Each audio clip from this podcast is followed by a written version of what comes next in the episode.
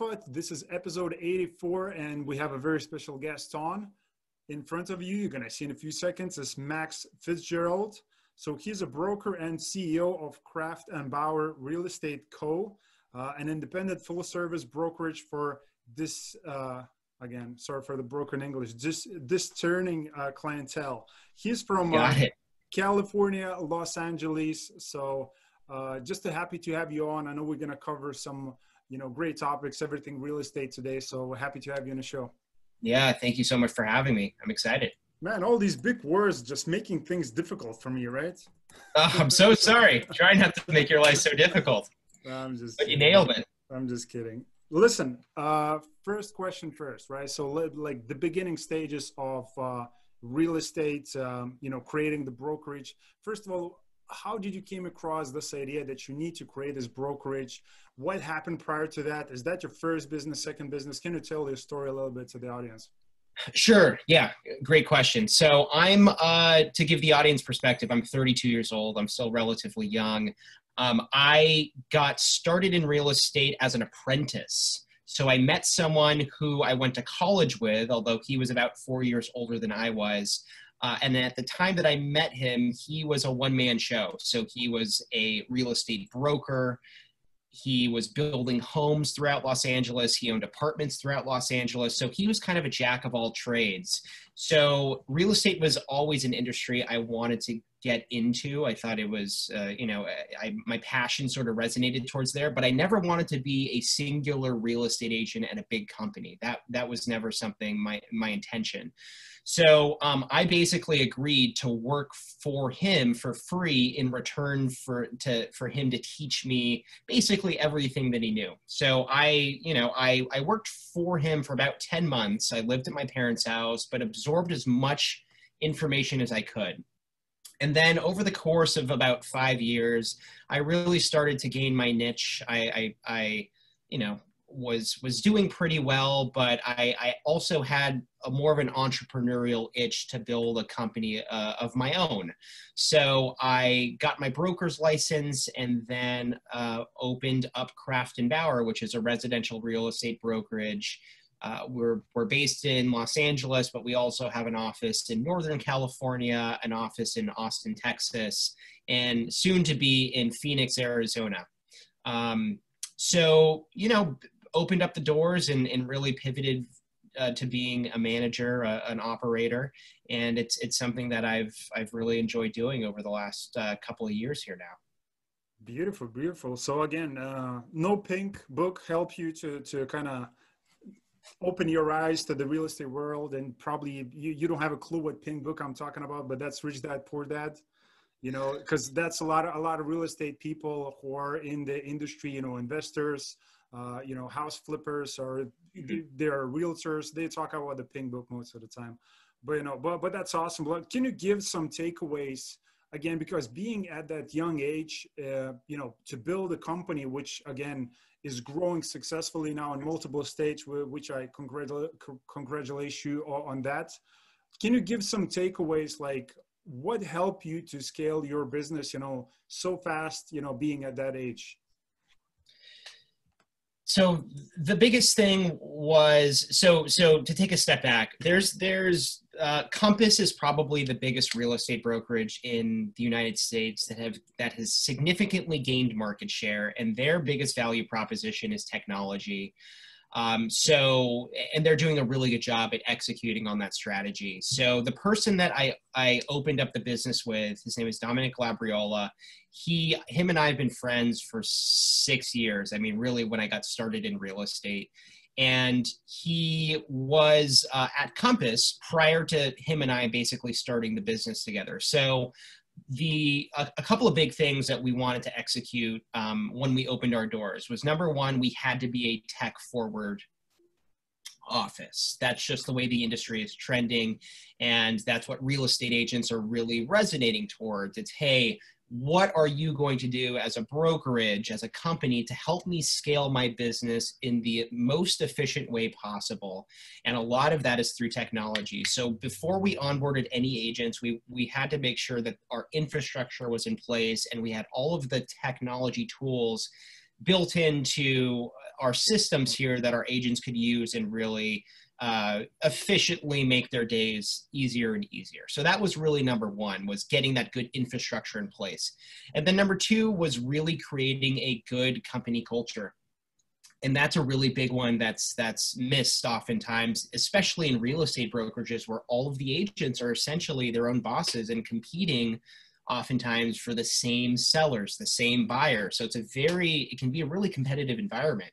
So what we've done instead is, uh, you know, and then COVID hit. So we had to, we especially this year, we had to pivot and keep leaning in on being a, a, a collaborative, welcoming, education kind of first company. I, I mean, we we collaborate as a company in a lot of different efforts. Um, we don't recruit a lot of agents in the same cities and neighborhoods so there's not a lot of overlap between what agents are doing mm-hmm. um, we meet we meet once a week as a, as a company at least so we're very hands-on with our agents we teach them a lot we groom them to be you know if, if an agent is a c real estate agent we really put them in our little vacuum in our bubble teach them, encourage them um, in an individual setting and in, in a group kind of company setting.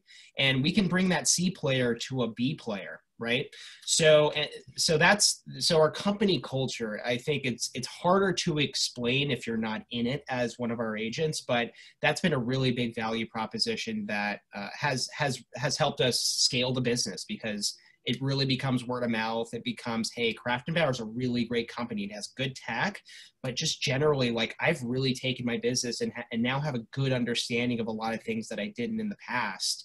So it's things like that that help us scale the business over the last couple of years. Got it. Got it. Awesome. So can you just uh, elaborate a little bit more on, you know, putting systems in place for your business to make sure that you're getting those you know growth moments in the business like can you talk about some of those systems uh, sure. Yeah. And to get a little specific here. So, uh, one of the biggest ones that we have is our website. And our website is tied into our, our CRM uh, system, our client relationship kind of software. So, when someone lands on our website, on our search site specifically, and kind of pokes around and then leaves, we have artificial intelligence baked into the website that will then either email that lead or text that lead um, automatically on behalf of a real estate agent within our brokerage. And you know that we're getting really tremendous results from that consistent follow-up um, on the artificial technology side. So that that's been a really big one. Um, our crm sir, uh, software is really great. It allows us to basically take our entire database and then sort them into segments and and do a lot of more automated things. So mm-hmm. I would say our, our real estate website, our search site, and then our CRM service are probably the three biggest ones um, that we currently utilize. Okay, got it. So we'll see how the AI works here because I'm just on the website currently. So we'll test it out. We'll see. Yeah. Yeah. If you go to search.craftbauer.com, it's going to prompt you to, as all real estate sites, it's going to cra- uh, prompt you to log in with Facebook or create a profile. Yeah. Uh, so once you do that, poke around and then leave and then see how that AI engages with you. Awesome. So again, on that note, um, because again, artificial uh, artificial intelligence technology is just like it touches so many points in a business and going further uh, and further, you know, along uh, looking in the future, I think uh, a lot of businesses, because, you know, like the biggest businesses before, if you're going to look like 100 years ago or even 50 years ago, was like the railroads, you know, the, the factories, manufacturing, anything in that nature.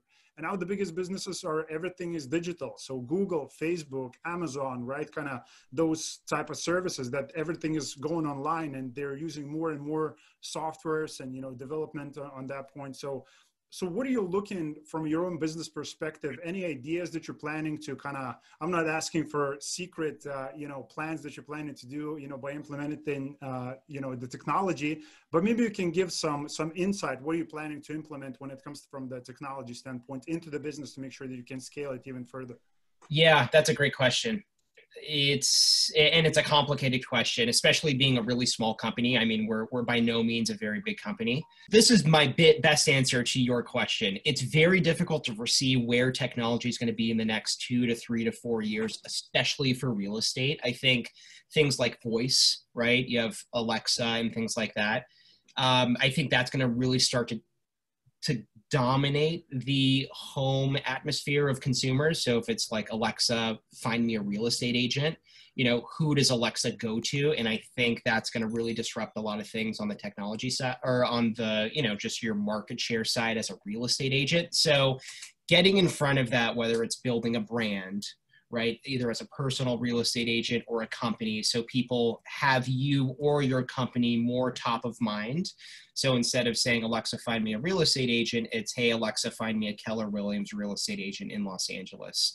Uh, or XYZ real estate agent. Um, so I think that's really big. That's a that's that's a tactic that you can get in front of disruption in the industry.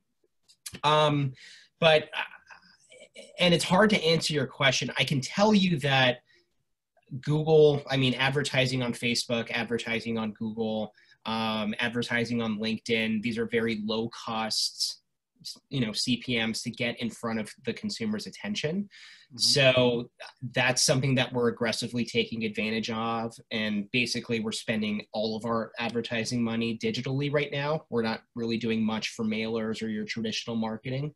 So it's it's kind of forecasting where things could be as a small company on the tech side, but also really taking advantage of what's very low cost CPMs to get in front of your end user on the current modern platforms that are essentially free. I mean, it's it's free to to get on Instagram and make a video of yourself, and the distribution is great. So um, so that's those are some things that we're thinking of and, and currently implementing.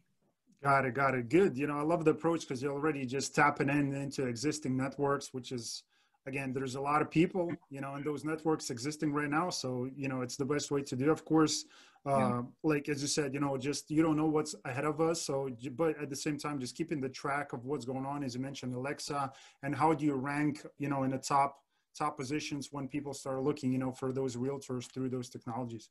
Yeah, and also echo that point. I mean, COVID is has it's it's been a really interesting time in 2020 because now virtual things like virtual open houses have become a lot more accepted um, you know, walking through a house and FaceTiming your with your client to see so your client really never sees the house. Like things like that are becoming a lot more accepted. And I think on the technology side, like it's gonna skew, it's gonna continue to skew more and more towards whether it's a Matterport, so you can see the entire house in 3D, or virtual walkthroughs or virtual open houses. Like these things are not going to go away once COVID goes away. And I think that's just the way that the industry is going to trend. And there's going to be, I think, a lot of technology and systems built on top of hey think seeing things virtually is now a lot more accepted so now let's figure out how to capture more of that attention so that's that's kind of where I foresee real estate going in a two to three year window. Got it. Got it. All right. So you emphasized kind of on you know the company's culture and uh, that is very important to you, and of course for your business success to make sure that you build the right culture for your own business. So can you talk about you know the process behind putting the right team together? So let's say from finding somebody, how do you evaluate if they're fitting you know for their current uh, position? So those type of things. They have to be kind people that's that's number one. They have to be they have to they have to basically fit with our company culture right? We we don't onboard even if you sell a hundred million dollars of real estate a year but you're just a, not a nice person it's it would be a very difficult decision to bring you on because maintaining a really good collaborative company culture is is something that really sets us apart from other um, real estate brokerages. So I would say first and foremost, they have to be kind and be good at what they do.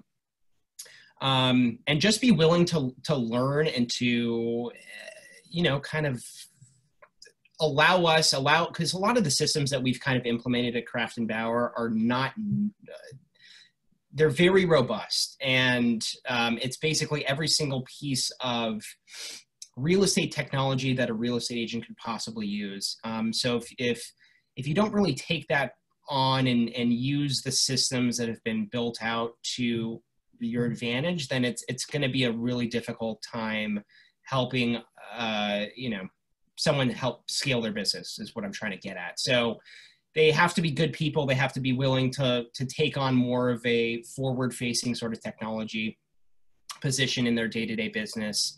Um, and they have to kind of be good at what they do. I mean, we're we're a small company with um, with not a lot of offices throughout the country, so um, it's it's it, I don't know we we're very selective about who we bring on, especially being a, a a younger company. But you have to be good, kind people. Yeah, yeah.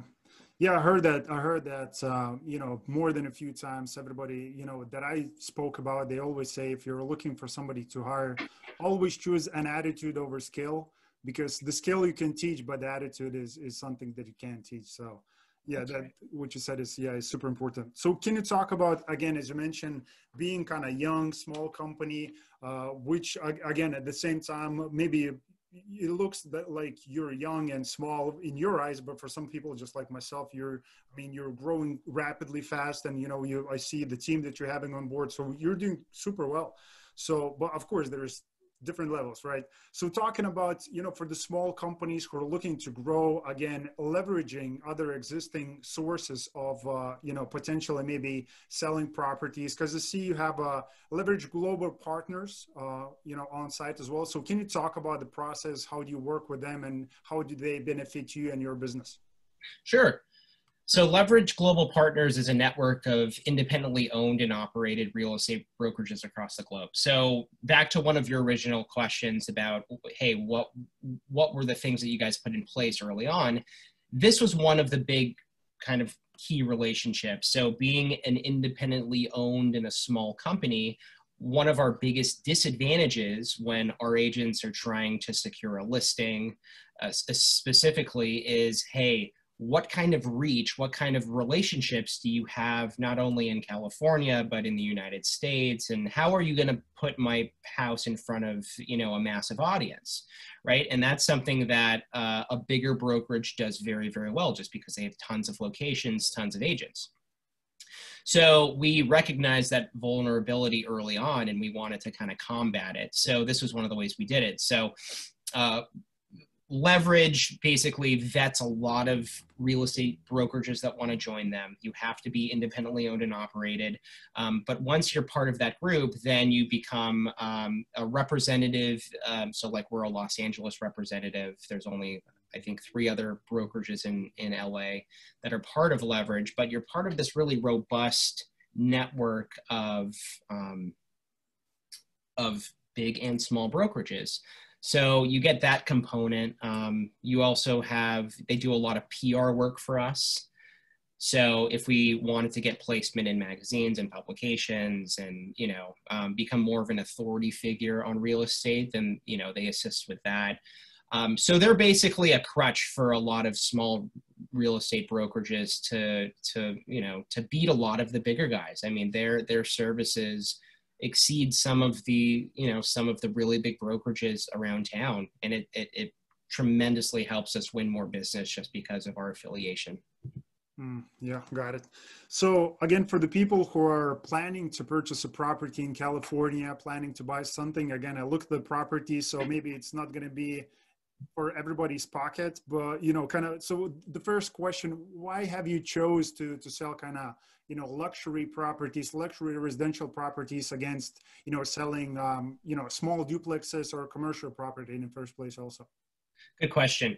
So we don't sell a ton of luxury properties. Um, you can search for them on our website but we've really found our niche as a company selling million dollar and under properties in los angeles. Um, and in Northern California and the Central Valley of California, our median price point is in the 400, 500, 600,000 dollar range. So we've we've chosen to attack that sort of price point Um, and it's more the the agents that we currently have on board. Um, once we bring on more quote unquote luxury real estate agents, then we'll eventually get into those sectors as well. But I would much rather prefer being in the affordable side. Um, that's you're reaching a larger audience or uh, potential clients that you could work with in regards to buyers and sellers. Um, you know, interest rates are very low right now, and that's really toggled to the people in that more affordable price point. So that's that's a niche that um, I mean, before I started Craft and Bauer, I was I was pretty much uh, in the up and coming neighborhoods and trying to capture appreciation growth as different pockets in LA kind of appreciated and gentrified. So I was a big early adopter at, at you know buying things at a vat from a value add perspective, um, and I really got my start in apartments. Um, more than anything else. So I, I, I look at things a lot more analytically from a cap rate perspective, a GRM perspective. So I I like kind of the niche that we've carved out for ourselves. Um, it allows us to do a lot more volume than a $30 million spec house in the Hollywood Hills. It takes a very, very unique buyer. Um, so uh, that's so to answer your question, that's kind of where where our current head is at. Mm-hmm. Okay, so any plans moving uh, to move to commercial property, you know, like office space or retail, anything in that nature? I think office space and retail are two areas I would not want to touch right now. Yeah. Um, office space in particular, I just think there's going to be a fundamental shift for companies because office space is basically their biggest overhead from a P&L perspective. So I I just think that offices or companies are going to audit their their books and say, well, we COVID has proven that 90% of our workforce can work from home and we don't need a 30,000 square foot office. Let's get a 10,000 square foot office. Let's let's save 80% in rent and let's have a more flexible work schedule. And I think that's going to happen that's that's that that is going to happen and you can start to see the early effects of that because a lot of people are moving out of Los Angeles, out of San Francisco, out of New York and moving more into the, you know, to the areas where you can get a home for the same price, but with two extra bedrooms, a pool, and a front yard. So I, I just think there's going to be a shifting of the workplace commuting sort of dynamic. And I think offices are going to get hit hard. Um, so I don't want to be in office space. I think retail's in more trouble than office space. So I I like apartments for that reason. I mean, if you're talking commercial, I love apartments. I love um, you know, covered land plays. I like development opportunities. I think that's more where you can realize a more of a stable sort of investment. But I think offices and retail is it's just a really tricky time um, for both of those sectors.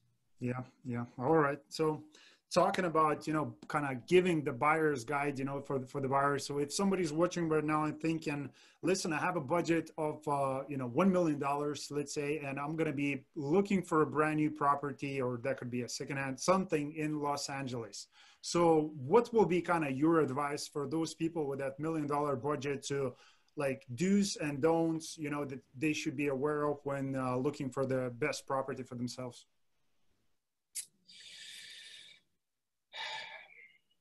Um, yeah, I want to make sure I understand your question because that's a very loaded question. So give yeah. me a, so, give me a little more context. So basically, I have a million dollars. I want to buy a property in uh, in Los Angeles. Like, mm-hmm. what would you recommend? Like, I'm just looking for myself, have wife, two kids, show me something like what we can buy like and what things we should be aware of you know like neighborhoods like foundation issues like what are the things i should pay attention the most and you know what are the things are are the goods that could give me you know maybe you know there's an area coming up you know in that part like what, what are the things that people should be aware of when they're buying a property from a good and a bad side?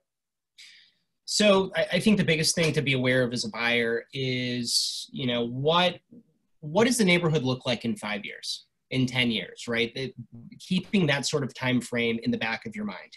So to get very specific with los angeles for one second so an area like culver city I don't know how familiar you are with Culver City, but Culver is um, a really it's it's become a high end neighborhood. Uh, a lot of tech, a lot of film companies like HBO have moved into Culver City over the last couple of years and has really appreciated it in price.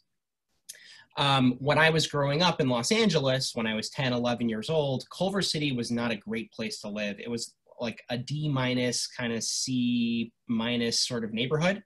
But over the last 10 years, there's been a ton of gentrification. There's been a ton of employment opportunities. They've a ton of redevelopment in Culver City specifically. So now you can't really get into the into Culver City at a million dollar budget. Now single families are like in the one seven, one eight range.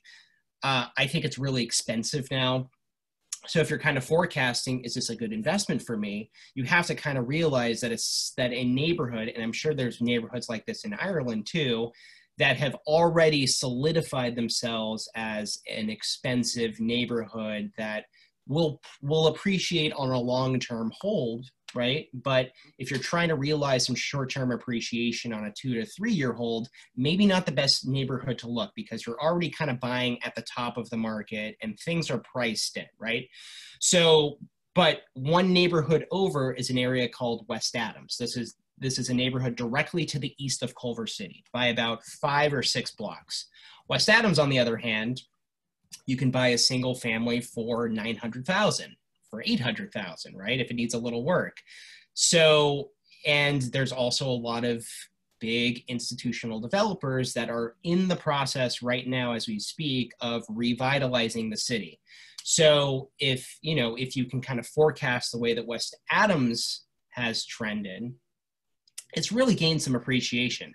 I mean, a single family three years ago was 500,000. Now it's 800,000 and it's 10 blocks away from Culver City, which is one eight. So that's still a pretty big delta um, on a price point perspective to kind of catch up to. So if you're trying to bank on some short-term appreciation and really maximize some value, you kind of have to forecast where a neighborhood could potentially go in the next couple of years. And that takes a lot of knowledge, especially on your real estate agents, uh, from where your real estate agent should you know, plays a role in this but you know if you can talk about hey these are the developments that are going on. These are the coffee shops. This is the kind of buyers that are moving into this neighborhood.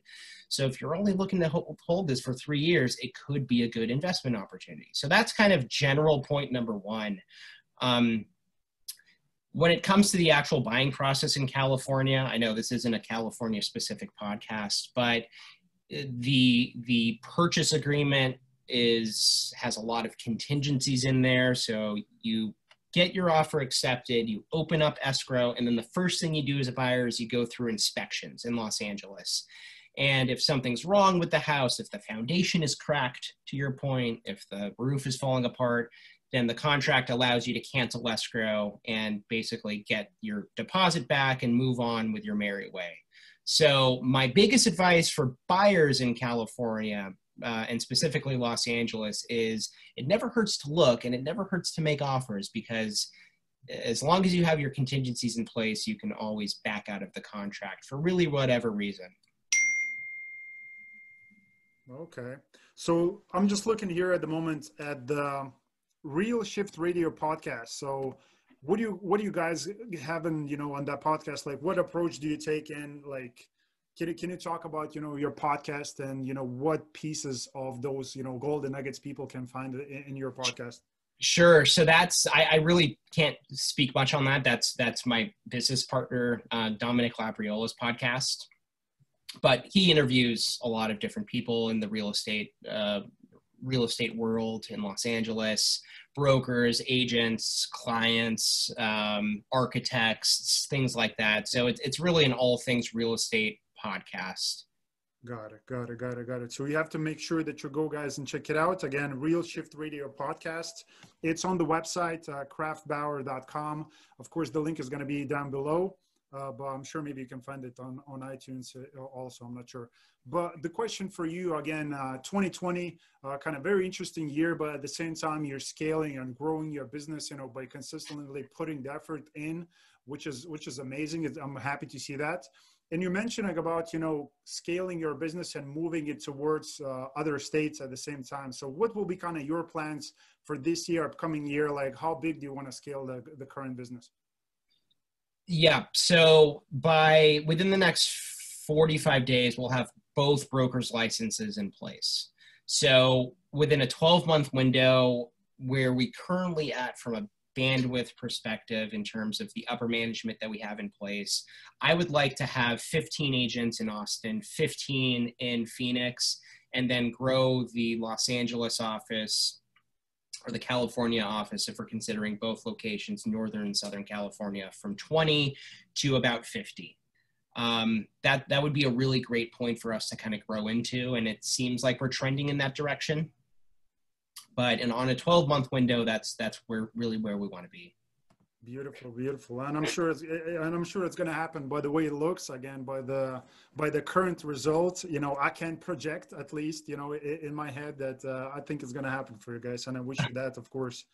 So listen what will be kind of one thing uh, that you want people to remember about you? And again the legacy like because there's maybe a deeper meaning you know i do understand you have the the spirit the gene of you know being an entrepreneur and a business oriented person but what what will be kind of this one thing that you always want people to remember about you hmm.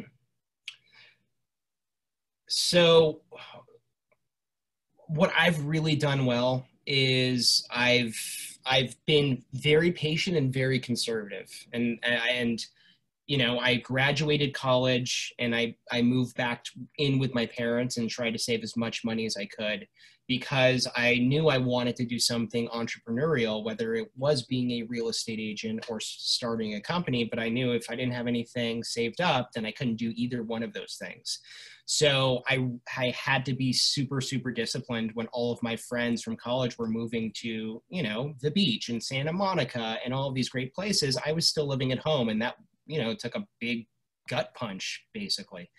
So, but that discipline allowed me to, you know, save money and save money. And then finally, when I had the opportunity to uh, be be an intern, right, and work for free for 11 months, I I I I did it and absorbed as much money as I could or as much information as I could, and then translated that into building Craft and Bauer. So I think it was really just continued to be disciplined, um, but building things the right way. I mean, we don't skip any steps. We we we could recruit everyone under the sun and build this as quickly as we can, but you know that's just